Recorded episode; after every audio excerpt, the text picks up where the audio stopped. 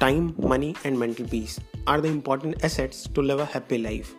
Hello guys, welcome to Interview Geeks. This is Divyansh Sharma and today's podcast is an educational podcast.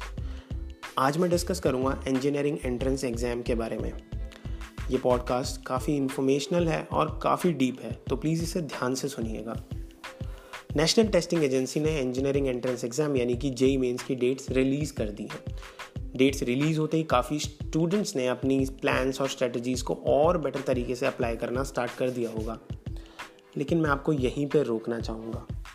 एक data को देखें तो 9.65 lakhs students ने approximately April 2019 के JEE mains के entrance के लिए अप्लाई किया था।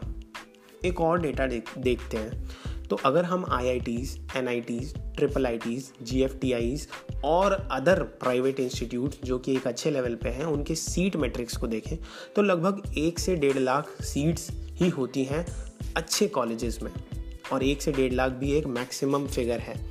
उसके बाद जो भी कॉलेजेस होते हैं उनका लेवल लगभग सेम होता है based upon the average package. एक और डेटा को डिस्कस करते हैं, SSC, UPSC, मैनेजमेंट। अगर हम इन सेक्टर्स की भी बात करें तो यहाँ पे भी इंजीनियर्स का रेशियो जो है वो बहुत ज़्यादा है। अगर हम एक्टिंग सेक्टर की भी बात करें या फिर किसी और क्रिएटिव सेक्टर की भी बात करें, स्टैंड अप कॉमेडी की भी बात करें, यहाँ पे भी इंजीनियर्स का रेशियो बहुत ज़्यादा है। इसके 2 मतलब हो सकते हैं। एक मतलब हो सकता है या तो इंजीनियरिंग आपको बहुत टैलेंटेड बना देती है, आपको एक्सप्लोर करने में हेल्प करती है, और दूसरा मतलब जो कि काफ़ी सीरियस है वो ये हो सकता है कि मोस्टली स्टूडेंट्स गलत करियर ऑप्शंस में लैंड कर जाते हैं और अल्टीमेटली स्विच आउट कर जाते हैं। पहला ऑप्शन अगर है तो उसमें कोई प्रॉब्लम नहीं है, और ऐसा होता भी है कि जब आप इंजीनियरिंग में आते हो आप तभी अपने आप को एक्सप्लोर कर पाते हो। लेकिन ये इंजीनियरिंग ही नहीं, ये किसी भी ग्रेजुएशन कोर्स के लिए हो सकता है। आपको अपॉर्चुनिटीज़ हर कॉलेजेस में सेम ही मिलेगी जो इंजीनियर्स को मिल रही है अगर आप नॉन टेक्निकल में जा रहे हो, या जो किसी और कोर्स को मिल रही है, किसी और कोर्स के स्टूडेंट को मिल रही है। हम दूसरे पॉइंट पर डिस्कस करेंगे यानी कि करियर स्विचिंग। आप 4 साल इंजीनियरिंग को देते हो, 4 साल में आप मनी लगा रहे हो, टाइम लगा रहे हो और अपना माइंड लगा रहे हो, और उसके बाद भी अल्टीमेटली करियर स्विच कर जा रहे हो। प्रॉब्लम ये नहीं है कि आप करियर स्विच कर रहे हो, प्रॉब्लम ये है कि टाइम बहुत तेज़ी से भागता है, बहुत तेज़ी से चेंज होता है।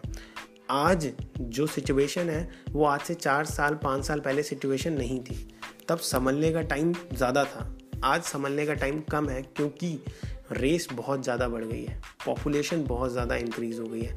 ऐसे में सही समय पे सही करियर ऑप्शन चूज़ करना काफ़ी इम्पॉर्टेंट है। क्या क्लास 12th का नॉन मेडिकल स्ट्रीम का एक साइंस स्टूडेंट इंजीनियरिंग के अलावा कोई और अपॉर्चुनिटी सीख नहीं कर सकता 12th के बाद ही? ये जो प्रॉब्लम है ये काफ़ी मेजर है, क्योंकि ऐसा नोशन है कि अगर 12th में नॉन मेडिकल स्ट्रीम ली है तो स्टूडेंट इंजीनियरिंग ही अप्लाई करे, लेकिन ऐसा नहीं होना चाहिए। अगर आप एक IAS बनना चाहते हो तो आपको 12th के बाद ही IAS से रिलेटेड स्टडीज़ स्टार्ट कर देना चाहिए, जिसके लिए ग्रेजुएशन ही काफ़ी है, और ग्रेजुएशन में आपका टाइम भी बचता, मनी भी बचती, और आप एक डायरेक्शनल स्टडी कर पाते। इस पॉडकास्ट के थ्रू मैं पेरेंट्स को भी अवेयर करना चाहूँगा, मैं स्टूडेंट्स को भी अवेयर करना चाहूँगा, मैं उन बड़े भाई बहनों को भी अवेयर करना चाहूँगा जिनके छोटे भाई बहन अभी 11th 12th क्लास में हैं और साइंस स्ट्रीम में हैं। प्लीज़ करियर अपॉर्चुनिटीज़ को एक्सप्लोर कीजिए। प्लीज़ उन स्टूडेंट्स को जो क्लास 11th या 12th में हैं बाकी करियर अपॉर्चुनिटीज़ के बारे में अवेयर करवाइए।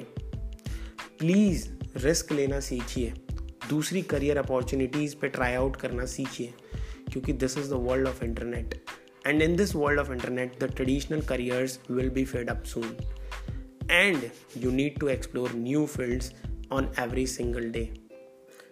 So this was all about this podcast. Please give some important reviews about this podcast so that we can improve our content.